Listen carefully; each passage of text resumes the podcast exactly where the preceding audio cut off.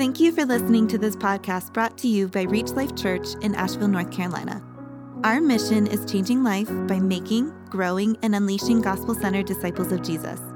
For more information, resources, or to connect with us online, visit www.reachlifechurch.org. Well, well, good morning. If you have your Bibles, we're going to be in Mark chapter 4 verses 1 through 21. And this morning we're beginning our summer teaching series that we've entitled The Parables of Jesus. We're going to plan, by God's grace, to spend most of the summer going through several of his parables. And the word parable literally means to throw or to cast alongside of, like taking a ball and casting it alongside of something. And Jesus often threw a story alongside of one of his heavenly truths as he was teaching. And later in our text, we're, going to see how he explains why he often taught in parables. And you know, during Jesus' earthly ministry, he was, he was what I would call a master teacher. Um, he, he had a way of capturing attention, he had a way of capturing hearts and the attention of the people. And it, it wasn't because he was charming and it wasn't because he was entertaining, but Matthew 7 28 says that the crowds were astonished when they heard his teaching. Why?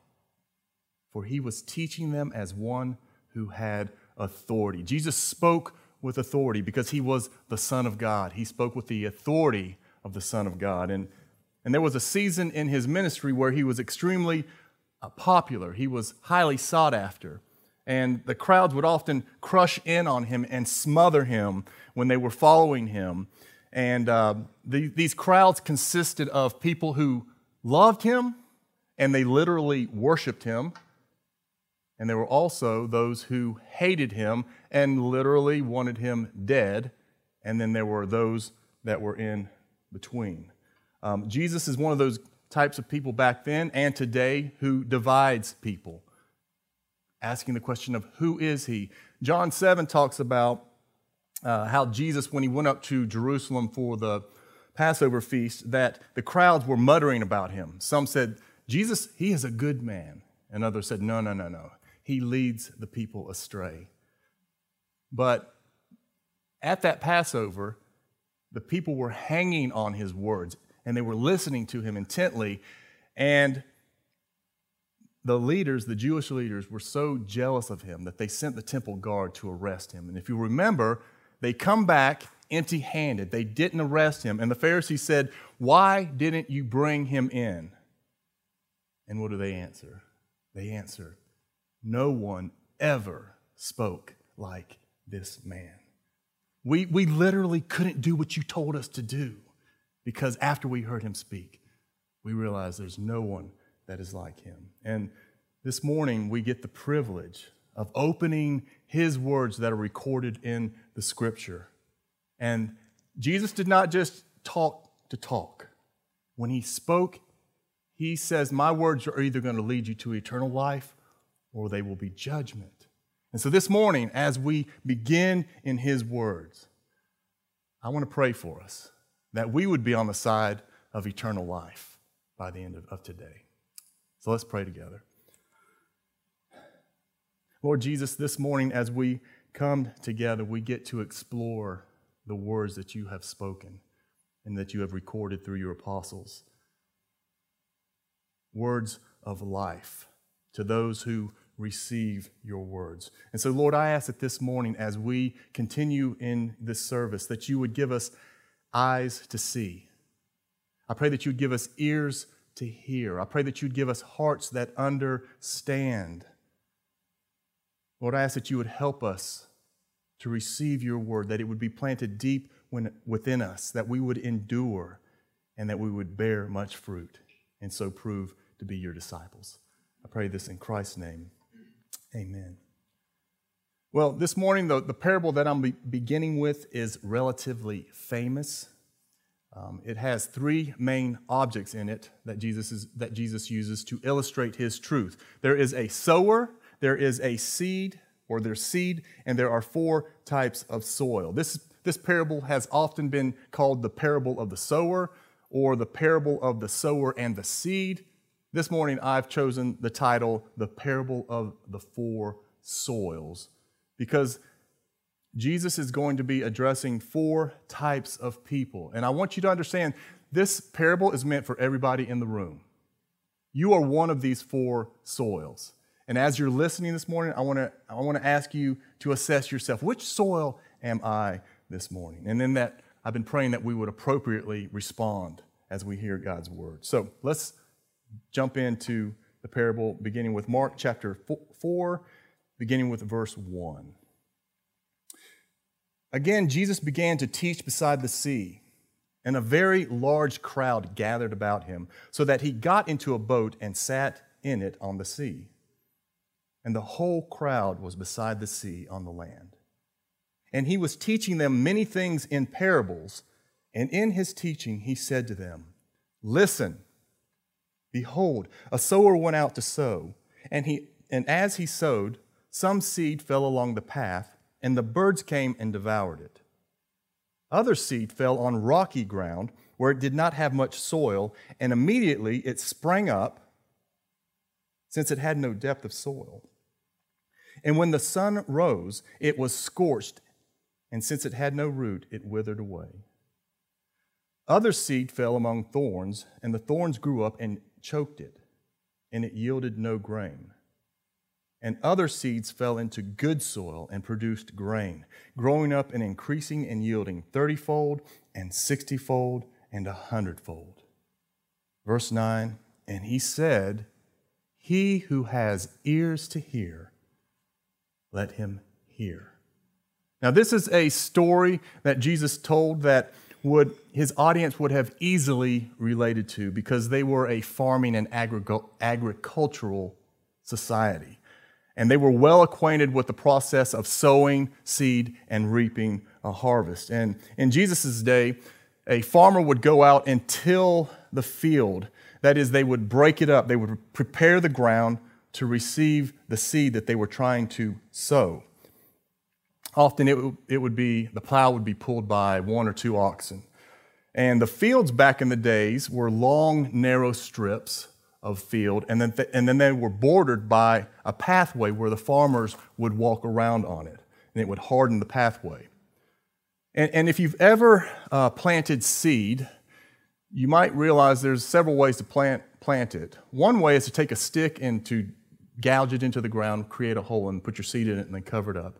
And then a second way would be to broadcast it, would be to, to throw it out. And this is the way that Jesus is talking about in, the, in this parable. It's, it's kind of like planting grass. I don't know if you've ever seeded your lawn, but there is a skill. And I want you to understand this morning, I'm giving you pro tips this morning that you can take home with you. I ain't playing here, okay? So, when you do your when you do your grass, what you need to do is you need to break up the soil, and you need to remove rocks, you need to remove uh, weeds that are in it. Okay, that's step number, number one. Number two, you need to put down lime, fertilizer, and seed. Lime, fertilizer, and seed. Now, which order do you do that in? I used to do it in that order, but I realized that's not the right order to do it. You put the seed down first. Yeah. That's all you're going to remember about this sermon, isn't it? so that so that when you put the lime and the fertilizer down, you walk on top of it and you pack it into the soil. You get the seed down into the soil. I didn't know that until uh, I, somebody that knew what they were doing told me how to do it. Uh, but that's pro tip number one. And so as you apply the seed with a broadcaster, uh, you can do it like we do it with, a, with one of those push thingies, or you can have a pouch and, and, throw it out this way. And inevitably, when you're, when you're throwing it out, you want it to go into the good soil. But inevitably, where does it go? It goes on the sidewalk or it goes into places in the weeds uh, that you didn't mean for it to go. And um, this, is, this is something that, that in this parable, Jesus is wanting us to see. There are four areas that the seed goes, but only one of them is the one that he, he says is the one that will produce true fruit. And the first one is the pathway. And it's an area that has been hardened by foot traffic. And, it, and because the ground is so hard, the seed just lays on top and it's unable to penetrate into the earth. So it's left susceptible to birds coming and eating it or being blown away by the wind. The second soil is the rocky soil. It's probably a section that's uh, plowed where uh, it could be a bunch of rocks with a little bit of soil under it or a little bit of soil on top of a bunch of rocks.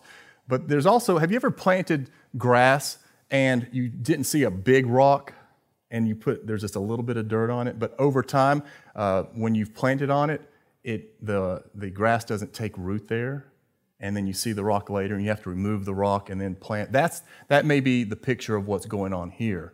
But the point is, is that the seed doesn't have soil and to be able to get its roots down into it. And so when the sun rises on it, it bakes the ground and the plant shrivels and dies. The third soil is filled with thorns and weeds. This could have been on the outer edges of the walkway, or it could be a section within the field where instead of the, the farmer weeding the garden like he should have, he was lazy, and so he, he basically took the weeds and he plowed them into the soil. This is pro tip number two don't do that. Don't do that. Write that down. Don't do that. Weeds cannot be managed by allowing them to stay within the garden. They must be totally uprooted and removed. And you can even chop them up when you're, so, when you're plowing, and for a time they look good. I don't know if you've ever planted a garden and done that. I have. And, you know, um, it's like the next day I see like something coming through. I'm like, oh, my seed's already coming through. But it's only the weed really that's coming through. But the weeds need to be removed. They always grow back. And the problem with a weed is they end up taking over. They end up robbing the plant of its nutrients and preventing it from growing to maturity. They keep it from bearing fruit. So, the, the first three soils, I want to point out the point that Jesus is making is they do not bear fruit. Some start out good, but in the end, they don't bear fruit. But then there's the fourth soil, which is the good soil. And it has been properly prepared. It's been broken up, the rocks have been removed from it, the weeds have been removed. It's moist and fertile, and the seed is able to penetrate, and it's protected from the birds, it's protected from the sunlight, um, and it isn't in competition with crabgrass and dandelions. It's able to properly germinate, take root, and eventually spring up and produce an abundant crop that's useful for the one who sowed it. And so that's that's the parable, that's the narrative that Jesus throws alongside of the truth that he is teaching. And so that leads us to the question of what is Jesus wanting to teach in this truth? What does this parable mean? And you know, that's what the disciples ask in verse 10. And when he was alone, those around with him, those around him with the twelve asked him about the parables. And he said to them, to you has been given the secret of the kingdom of God, but for those outside, everything is in parables, so that they may indeed see but not perceive, and may indeed hear but not understand, lest they should turn and be forgiven. And he said to them, Do you understand this parable? How then will you understand all the parables? Now, did you hear what Jesus just said? Back in the, the day, it was, it was common for Jewish rabbis to teach in parables. And their primary purpose to teach in parables was to help their students remember and to better understand things that were being taught. But that's, did you see that that's not what Jesus says here? He doesn't say, you know, I teach parables because good stories help you stay engaged with what I'm saying so that, so that you can better grasp what I'm teaching. Rather, he says, My parables are meant to conceal truth from some and reveal it to others. Now, why does he say that? Well, if you go back to verse 2, it says, And in his teaching he said to them, verse 3, he says, Listen. Hey, listen. That's what he's saying. He's saying, listen, pay attention to what I'm about to say. And then he goes into the parable. And then in verse 9, what does he say? He who has ears to hear, let him hear. Now, if I were to go around the room this morning and ask you, what does that mean? What does it mean that when Jesus says to have ears to hear, what would you say? That, that's important. That is something that we need to understand to unlock this parable here. And Jesus is not talking about having physical ears, he's talking about spiritual ears. He's talking about listening to his word with the intent of believing it. Listening with a believing heart. Listening with a heart that intends to respond to his word. You know, we can gather week after week and hear the word, but not hear it if we don't hear, listen to respond. And when it comes to the kingdom of heaven and having ears to hear, there are two sides there's the inside and there is the outside. There's the inside and there's the outside.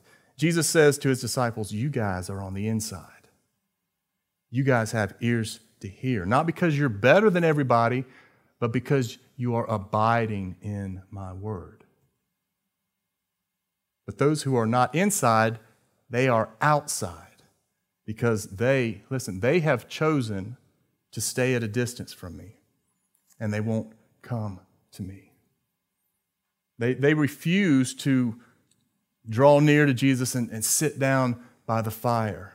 They, they refuse to make themselves known and to get to know him on a deeper level. And it's as, it's, it's as if Jesus is saying, Look, if you don't want to come close to me, if you don't want to, to come to me and to really know me, then when we're in public, and you're just wanting to walk by and, and get my truths, you're not going to get them that way. I'm going to speak in parables in public. My, my parables are going to be seem like mysteries or, or seem like that they don't make sense or that I'm a crazy man.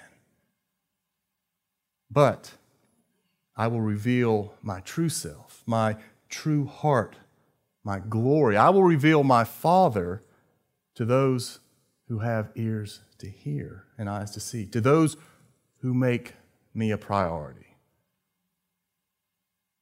And so I, believe that this parable is meant to accomplish at least two things. Jesus' parables were meant to accomplish two things. Number one, they are a form of judgment on those who let Jesus' words go in one ear and out the other. And they also bring insight and eternal life to those who cherish him and his word.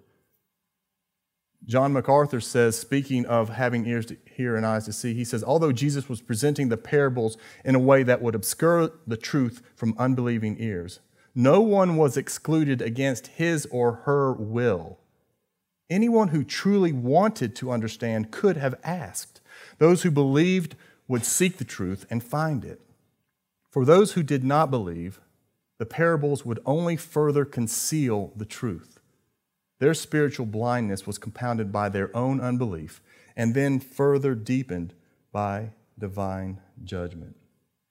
And so now we're at the heart of, of the meaning of this parable. And, and of the three subjects, you've got the, the sower, you've got the seed, you've got the soil. There, there's nothing wrong with the sower, there's nothing wrong with the seed. It all has to do with the condition of the soil that Jesus is addressing.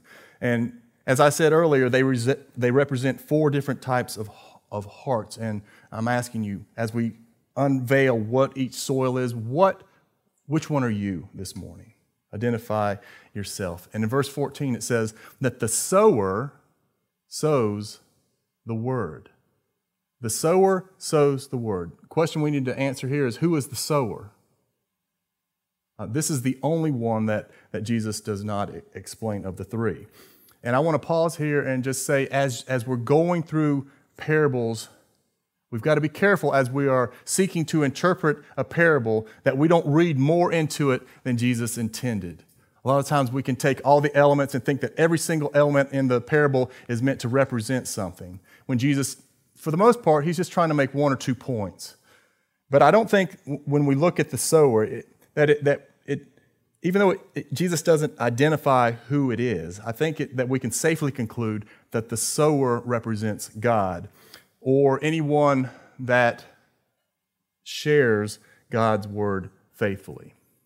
So this could be an evangelist, this could be a faithful disciple, this could be me this morning as I am sharing the word of God.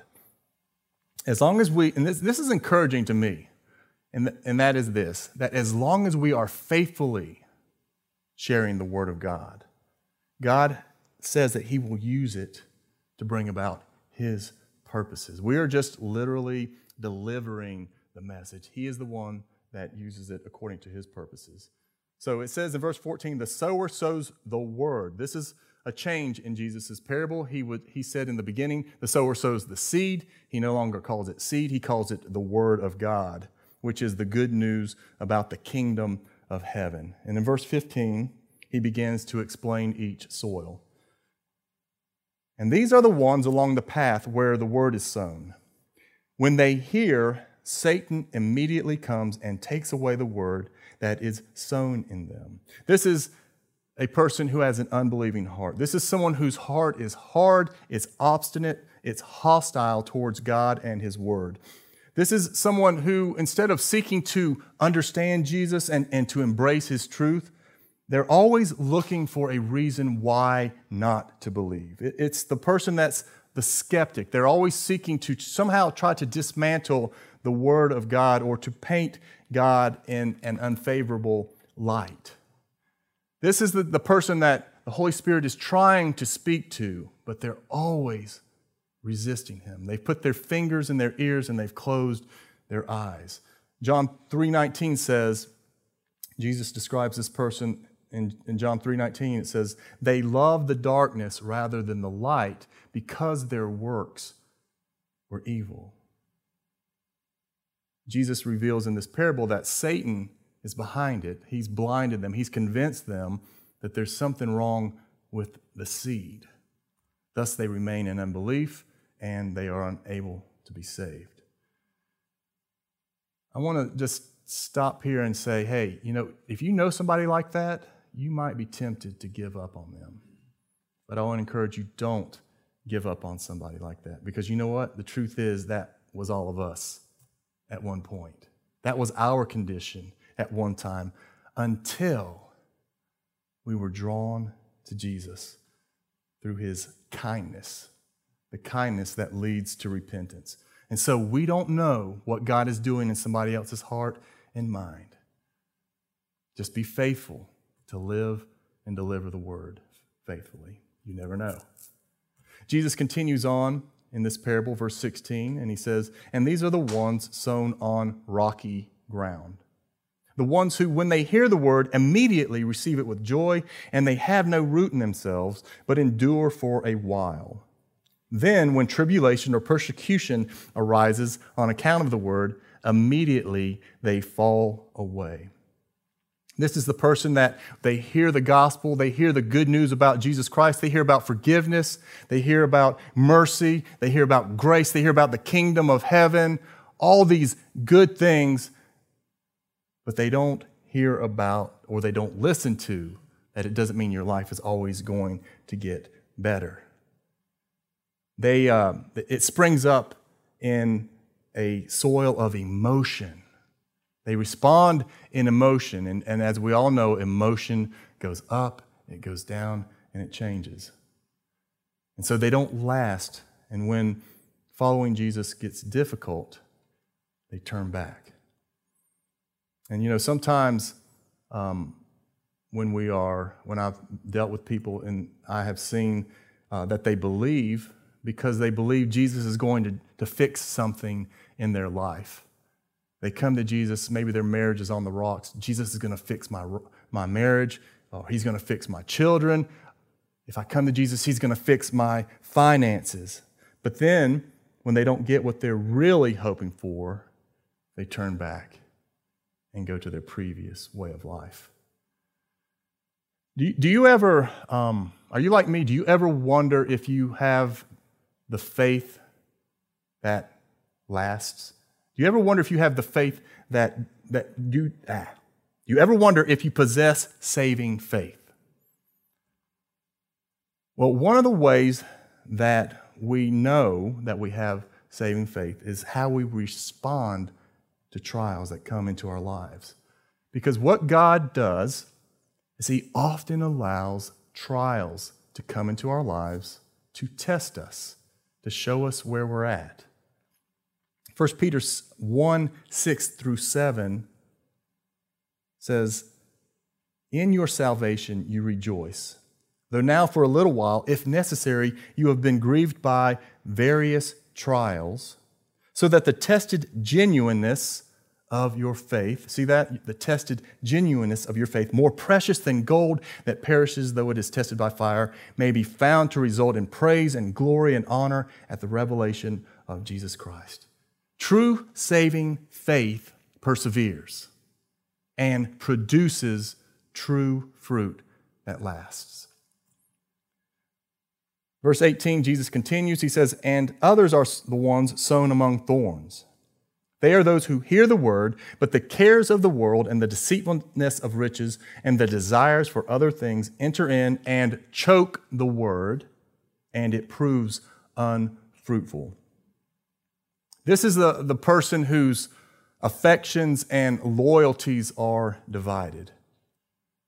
This is the person that, that's trying to make room for Jesus in their life while holding on to other, other loves. They, they profess their love for the Savior, but they still love the world. And they get bogged down with the, the worldly cares, deceitful riches, and desires for other things. It's like someone who's married but still wants to have a, a girlfriend or girlfriends on the side. Um, Jesus says that no man can serve two masters.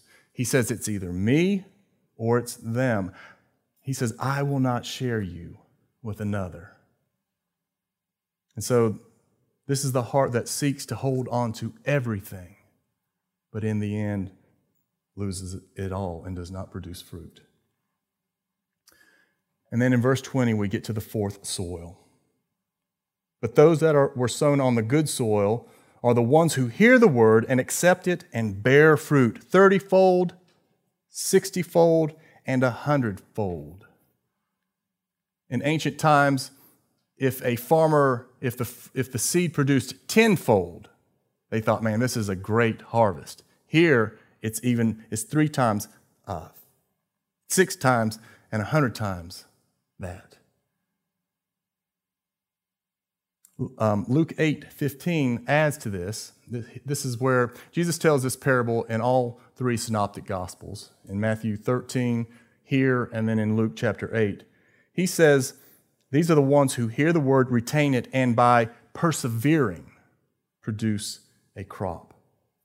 And so the, this soil represents the heart of a true believer, which is clearly marked by three things. Number one, they hear the word and accept it. They value it. They hold fast to it. They hold fast to the word of Christ. They take it to heart. They humbly respond to it. In other words, they take Jesus seriously. Secondly, they persevere. That, that's a very important part of this parable. Jesus talks about it, persevering. Jesus says elsewhere that those who persevere to the end will be saved. And John 8:31 says, "If he's talking to those who professed him, he said, "If you abide in my words, you are truly my disciples, and you will know the truth, and the truth will set you free." It's not merely those who profess, but those who possess the genuine faith that enables them to persevere who will be saved. And the third thing that Jesus points out here is that they bear fruit 30 fold, 60 fold, and 100 fold. I believe that the point he's making here is that it's obvious by the way this person lives their life that they are his. Their life stands out in such a way that it reveals the testimony of Jesus. It, it reveals that God is at work in their life because they walk, they talk, they think like Jesus. They, they bear fruit. And this morning, as, as you've been listening to those four soils, which one are you this morning? Where would you say you are in all of this? Is your life bearing fruit? Are you the fourth soil, the good soil? And you know, one of the mistakes that we can make when we read this passage is we can look at it and go, you know, this is a, a good person. This is a good person that they heard the word of God and it landed on them. And because they were a good person, it produced fruit. But, church, let, re- let me remind us all that uh, if we truly are in Christ, it's not because we thought, man, you know, I'm, I'm good and I just want to hang out with Jesus now. Two good people hanging out. That's not, it's, it's actually the opposite. We came to Jesus because we realized we are not good enough. We, we came to Jesus because our hearts were hardened, just like the pathway. We were often led by our feelings and our emotions, like the rocky soil. We loved the world. We were chasing other things, like the soil filled with thorns. But at some point, and this is the great mystery, I don't know how it happens, but our eyes were opened to who Jesus is. At some point, we saw his beauty, we saw his glory. We saw his purity, his perfection. And at the same time, we saw our depravity. But we didn't leave, we stayed. Why? Because we took him at his word when he said, I didn't come for those who are healthy, I came for those who are sick. I came for the unrighteous, not the righteous. And when we realized that, we could freely say, ah, I am the wicked, unrighteous that needs a Savior. We fell at His feet, and what did we do? We accepted His mercy and His forgiveness. We believed, and He created a clean heart in us. We did not create a clean heart in us.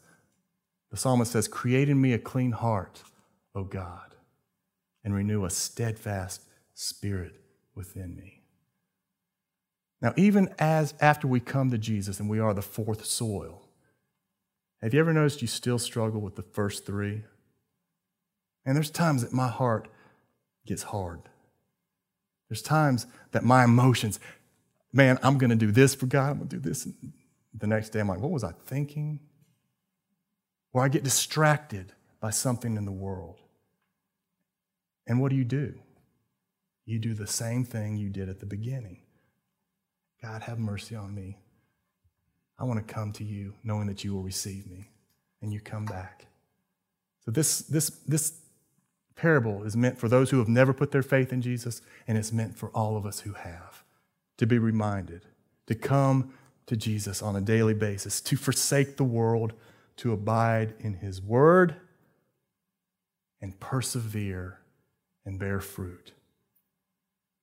He who has ears to hear, let him hear. Amen. Let's pray as Caleb comes. Father, I thank you again for your precious word. Um, Lord, there is nothing wrong with your word. Your word leads to life to those who will receive it. I ask again that you would help us to remember that, that you would help us to hold fast to you, knowing that uh, in the end we will not be disappointed. I pray this in Christ's name. Amen.